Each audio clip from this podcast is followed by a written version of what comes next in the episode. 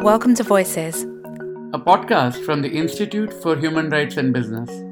Here, we're seeking to elevate the range of perspectives on the role of business in the world and in people's everyday lives.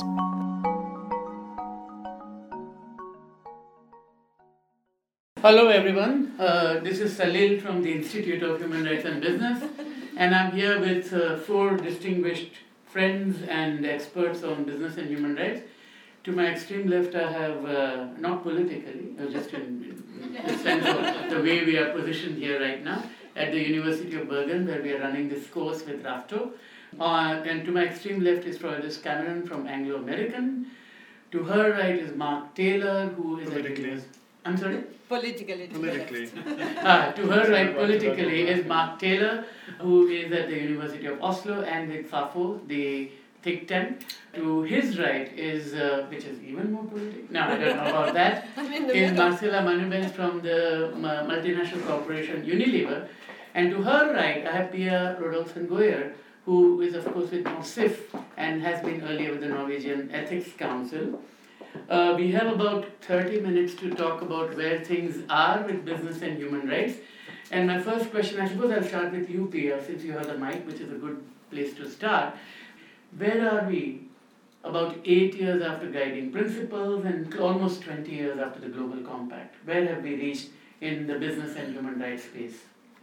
Yeah, I would say that we see a homogenization, do you say that, among different international initiatives, in that the UN guiding principles are referred to by several IFC guidelines and the, the OECD guidelines.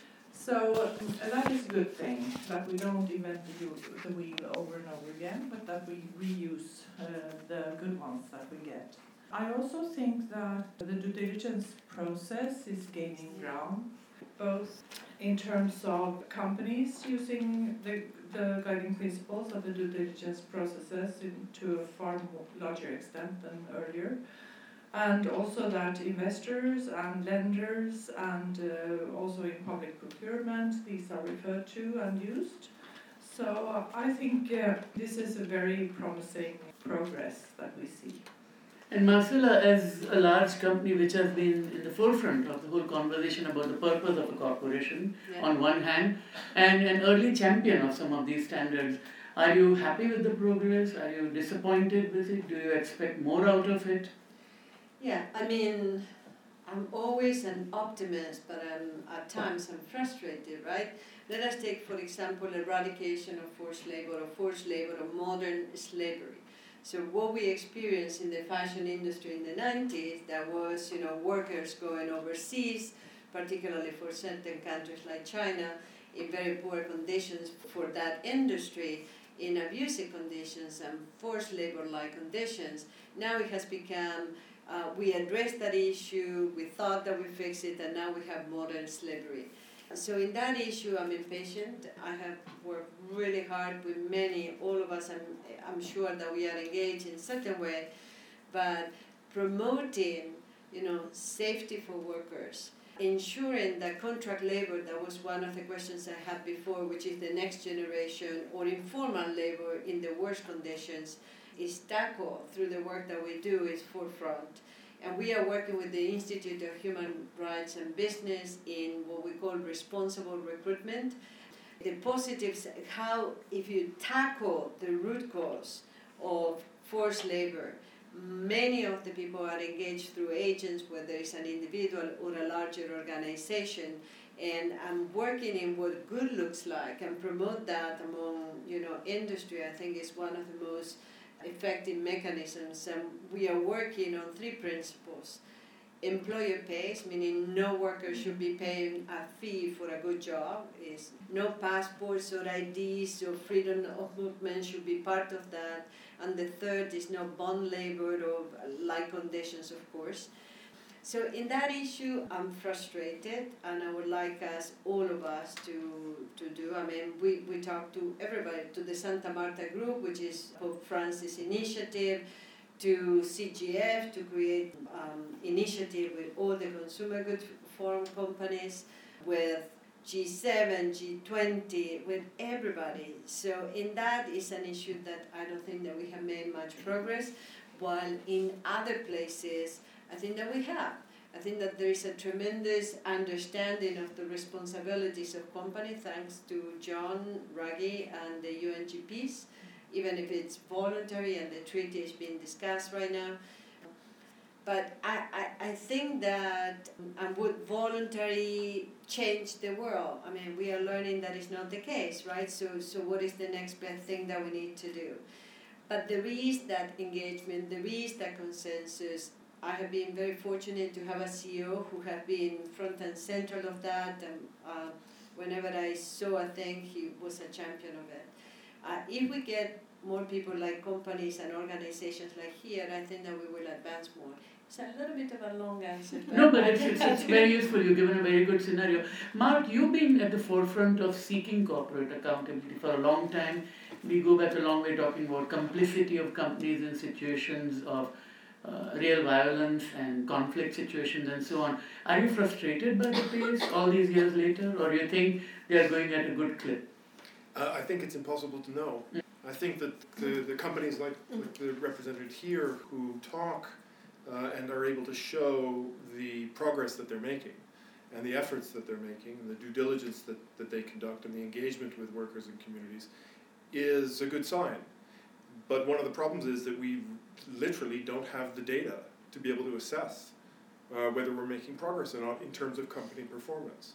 States mm. don't collect data in their national statistics, like they collect data about a lot of things, but mm. they don't they don't collect data about whether or not companies in particular sectors, for example, are um, uh, respecting human rights, or on the other hand, are uh, excluding their workers from social dialogue or, or uh, repressing trade unions. So there's a fundamental problem in the field of business and human rights, which is that we can't actually measure progress when it comes to the overall trends of whether or not businesses are actually respecting human rights. And there's many attempts to create benchmarks, for example, which is great. Uh, that's really important in order to signal to the markets who are the best performers. But those are very often restricted to what companies themselves say. And a statement of intent. A statement yeah. of intent and, and kind of key performance indicators that are defined by process, mm-hmm. not necessarily impacts. Mm-hmm. Of course, impacts are the standards by which we should be assessing. So I think that there's a real problem around data. But just more generally on the question of, uh, of accountability, you know, 10, 15 years ago when you and I were working on, on, on these issues at a very formative stage, there was a kind of open question as to whether the cases we, that were being brought forward in the courts were anomalous. Were they just sort of one offs? Was it part of a bigger trend? Uh, and I think today we can say that in fact it's, it's part of a growing trend. If you look at the, the cases both on, with respect to human rights but also with respect to climate cases mm. against uh, oil, gas, and coal companies. Th- those cases keep coming, both kinds of cases. And so I think that, uh, that at least is some indication that um, uh, the problems aren't, aren't going away uh, and that people are feeling uh, a lack of trust in the ability of governments to protect them or to do the right thing when it comes to ensuring that companies respect, uh, respect human rights. Can I ask a follow up? you have more cases. Is that because you have more information because of technology and more transparency and therefore vis-a-vis 15, 20 years ago? You mean that uh, people on the ground have more access to information and, and, and lawyers and all Everybody. that sort of stuff? Yeah.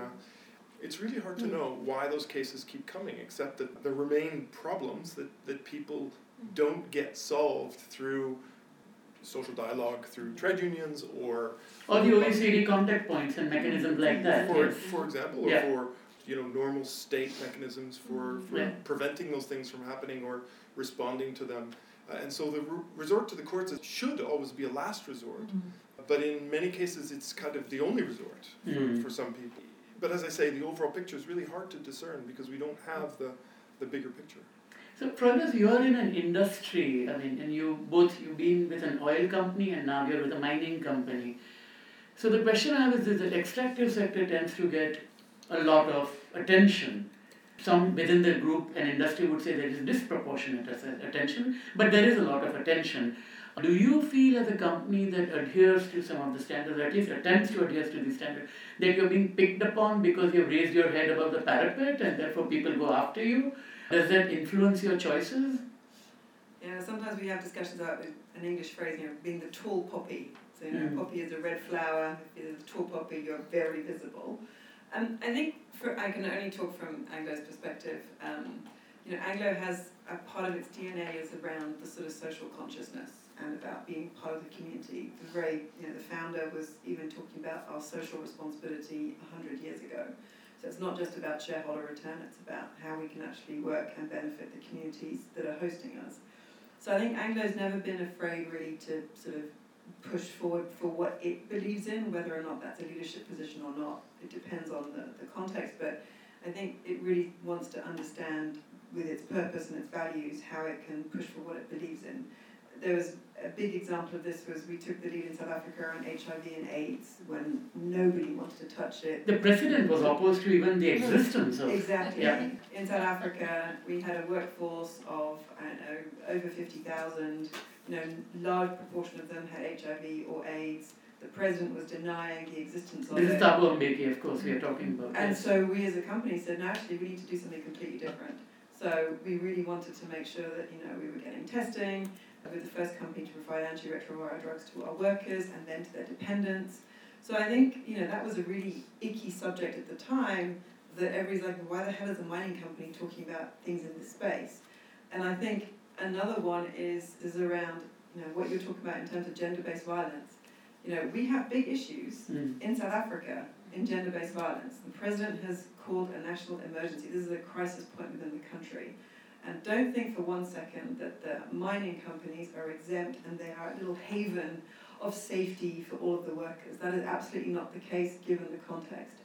And so for us, we really want to be seen to be looking about how are we addressing some of these big societal issues which are very uncomfortable, these are not things that people want to talk about. They're often taboo. People don't know how to talk about these things, but they are really, really important to us for the safety of our of our workers. And of course, nine times out of ten, you know, our workforce are also our communities, and our communities are also our employees. So I think in the world of sort of human rights, there are things where we get, you say, picked on. But you know what? Sometimes it's fair game. Mhm. And we should be picked on because if we're not being held under scrutiny, then again, I think that's the role that is very important for the NGOs to do that. I also think it's that's their raison d'etre. I would like to see us getting credit for some of the things that we do do, and actually, but again, we, we can't always sort of expect that. But the other thing I think is around accountabilities, and I think for us in some of our operational contexts, we operate where there is very weak institutions from a government perspective. And so there are some allegations of what we're not doing, or we're being held account for things that we are not accountable for. And that's not us trying to say we want to abstain our responsibility. It's just there are certain things we just cannot be accountable for. And I think we, as societies now, I mean, you look around where states' obligations are very clear, but you have a number of states who can't even begin to start trying to fulfill their obligations. And so there is a default to things that actually function, which is often the, the corporate sector or the private sector. And I think we all as a society need to have a much more robust discussion and dialogue about accountabilities and really having honest conversations about accountabilities so that where things are not working, how are we ensuring that things as important as human rights are respected, are protected, and if there are in weak institution locations, how are we making sure that, that those things are actually taking place? You raised a very important point, Friedrich, about um, state accountability, and it kind of ties into what I would like to ask all three of you actually, following on from that. Marcela, the question for you would be you also operate, um, your company also operates in some fairly difficult situations. So if you can touch on state accountability. Mark, you were talking about ability to you know trace the process versus the outcome. But so often the outcomes are because of the state and not the private sector. So how do we refine that information gathering?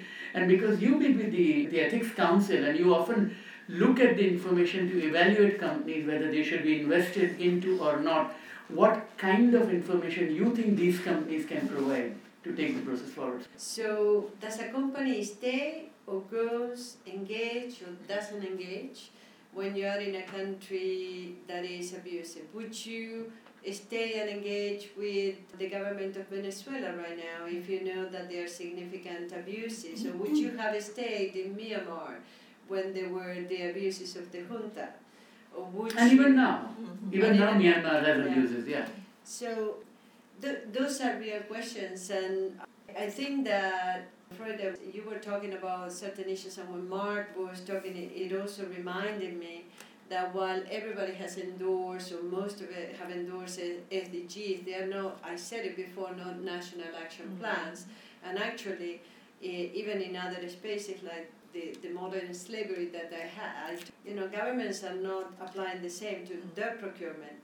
Mm-hmm. So we were instrumental in influencing some of the governments, although they are not the most difficult, that they did launch uh, last year at UNGA those principles, and I think that they are going to cascade to the others. But I haven't answered your question.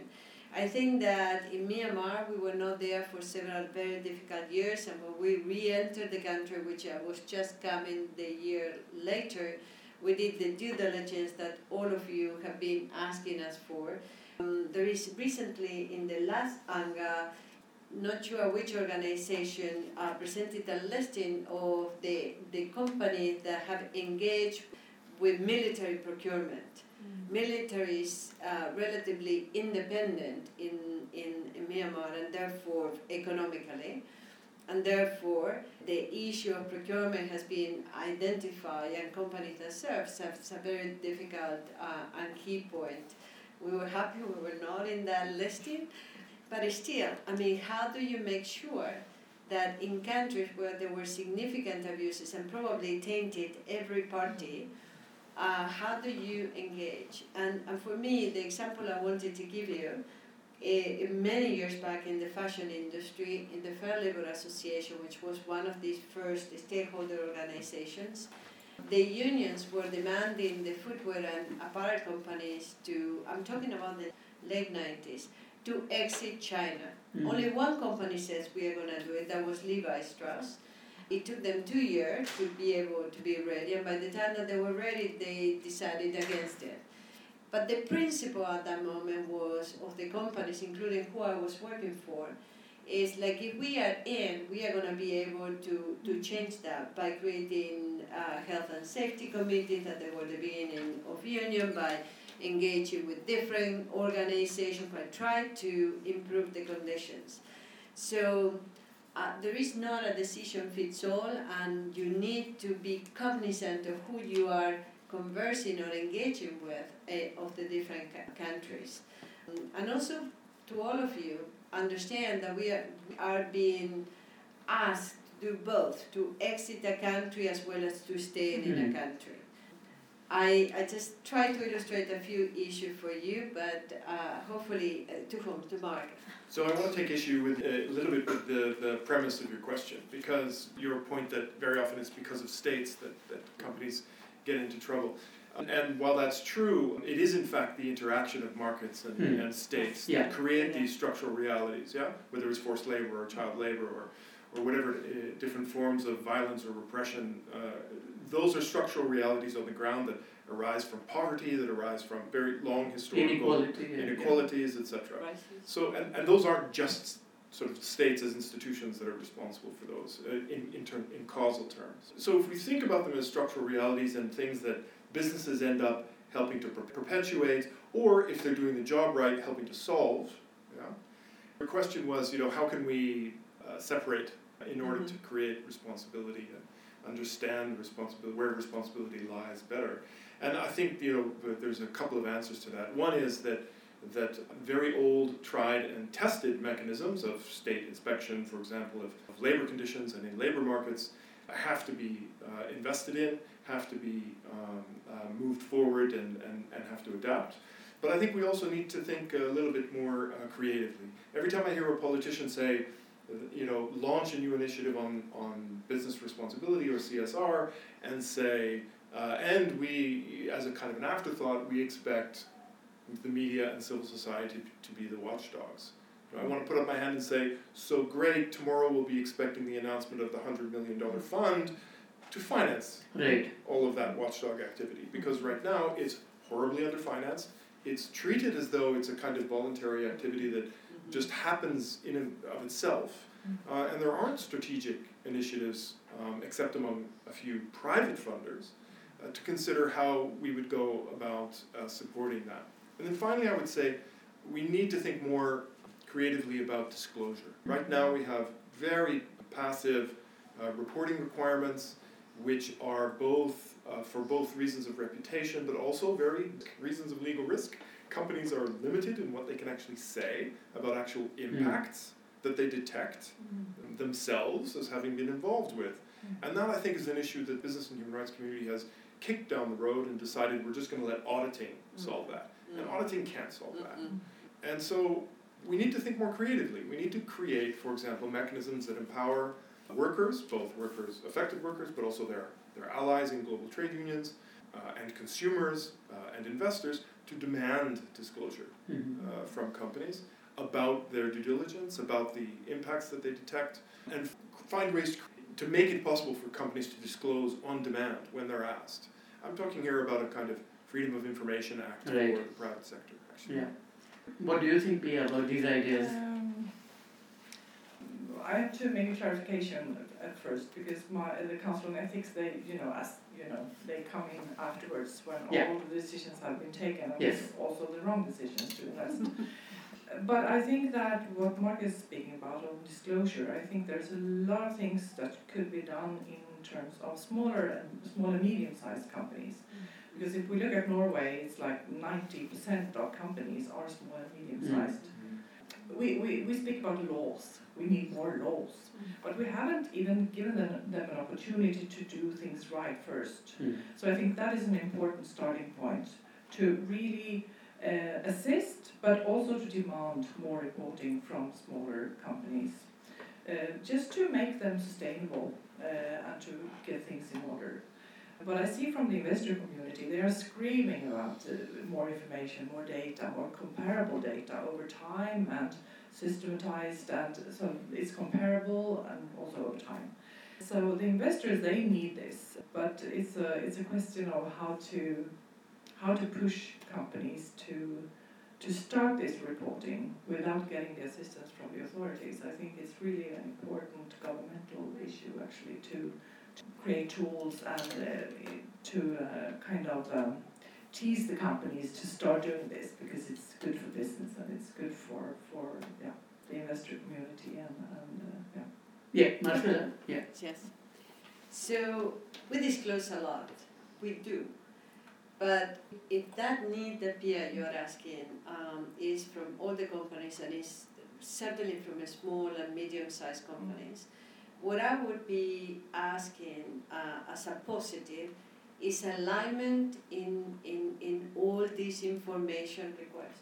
Because I can tell you, you know, we have a small mm. team and the, the, the decision I need to make, do I spend my mm. day trying to report or do I spend yeah. my day trying to do? Mm-hmm. So what we noticed with some of the initiatives that have tried to do what Mark is uh, saying, rightfully so, you know, to bring information together, demand from the companies, I noticed that there was a lack of alignment between UNGPs and all this, and they handpick certain questions. I have requests from human resources, you know, for human resources, from risk, from this, from the other, from a country, is is tremendous. So I think that coming up to terms in what what matters, you know, yeah, we we should be on demand. I mean, there there should be information, but cannot be on demand just for the sake of it. I mean, mm. it has to make sense, and you have to be able to have KPIs, as Mark was mentioning, to measure progress over time, right? And if our companies are doing better, I would hope that consumers, markets, community really prefer our business. And I give you one small, you know, point of reference. Our brands that are most uh, sustainable and responsible have grown much faster than the other brands. So think about Ben and Jerry's, Seventh Generation, Dove, you know, the others. So I think that there is hope that we are having some of the transparency that Mark and Pia are asking us and you're pressing for, Salil. But my ask is to bring in your roles, to bring more alignment so we can do the mm. job, but we can do it in an uh, effective manner. So we have about five minutes, so I want to start with Freudus and come this way with one, one final question to all of you. That civil society and some governments think that a treaty will solve all the problems. A. B. There are companies which have also, just as you have, Marcel, articulated it right now, the companies have routinely said that we want a level playing field, common standards, common rules, and all that. So, without getting into a detailed discussion on the treaty, which will keep us here for the next five hours, which is not the aim at all, but assuming it's going to take place, and it's assuming there will be a treaty in five years from now, which are the one or two things that you think must be there in that treaty for it to be meaningful? I don't know. I really don't know. I mean, I think the things that we've talked about here around, Yeah. I agree with you, Mark. Everybody has a policy, and before that, people were asking, you know, have you got a policy tick? That's not a KPI. It really isn't. And you know, have you done a, a risk assessment tick? That's not a KPI either. It should be much more focused on, on outcomes and the impacts that you're having, both positive and, and negative, about Mhm. how you're actually addressing them. I think it would be really around, I really firmly believe around to understanding the context. And that really is about really understanding the operational context in which you're going in to do your activities. And that requires time, and people need to really understand that. And I think it also needs to really emphasize and maybe crystallize the multi stakeholder nature of mm. that. So, again, this whole point around accountability. So, if businesses are going to go in, it's about really understanding all the different actors in that context and who's going to be accountable and what they're going to do together to ensure that everybody is fulfilling their obligations. So, you know, with the treaty, it's being done at a sort of, you know, go intergovernmental level, but then making sure that within those different contexts, you know, business is being given its obligations, but also that the states are held to account as well. Mark? Yeah, could go on for a very long time. I think the treaty as it stands in the, the draft as it stands now is a very kind of real attempt to create some kind of transnational mechanisms for accountability. So I'm not going to say that. I think that's necessary, and I think to the extent that the treaty manages to push that forward, that's great. But I think what's missing from the treaty is a strategy that empowers the people who are affected by business to defend themselves.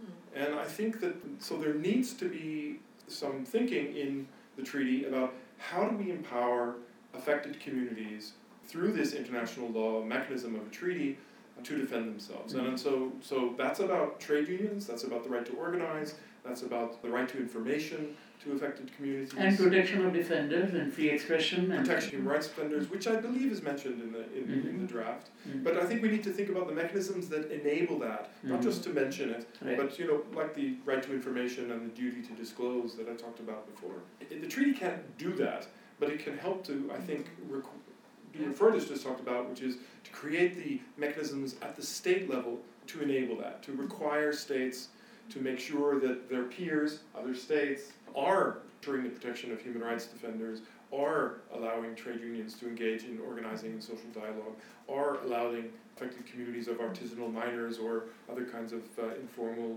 uh, workers to organize in collectives, you know, etc., uh, in order to protect their own rights, defend and advance their own rights. Goodness, I, I think that both, you know, both of you address very, very critical issues. The world has been divided on this, this um, on this discussion, right? Between treaty or not treaty. Uh, and the treaty discussion took place because other mechanisms failed, right? Voluntary mechanism failed. Although there were a lot of good activity, only certain group have undertaken voluntary implementation mechanisms. What I worry about, it was, it was outlined by both Fridas and Mark, that there is not a balance account. I mean, in the current state, and I, I cannot give you a really total answer to your question until I see the final Mhm. product of course. because I think that it has to bring responsibility for all the actors. But at the end of the day, we are in agreement. We have yesterday a very uh, interesting discussion on something else, which we were in different positions. But I'm in total agreement with Mark. I mean, at the core of all this activity, it's not the activity per se, but it's the people who may have been negatively impacted. So that's what we want to solve. If we create all these, you know, very difficult mechanism and antagonistic, I would like to put in motion preventive mechanisms. And if that fails, and I have uh, such a framework like the treaty, then and it's effective, I'll be very pleased. But I still believe that there is a lot of work to get done for that to cover all the elements that we want to. Are you waiting with bated breath for a treaty? Uh, well, uh, I think that it should be a treaty that uh, is directed towards states, like normal treaties, and could also follow the same pattern as o- other treaties under the UN, with a reporting system and a follow-up system by treaty bodies and so on.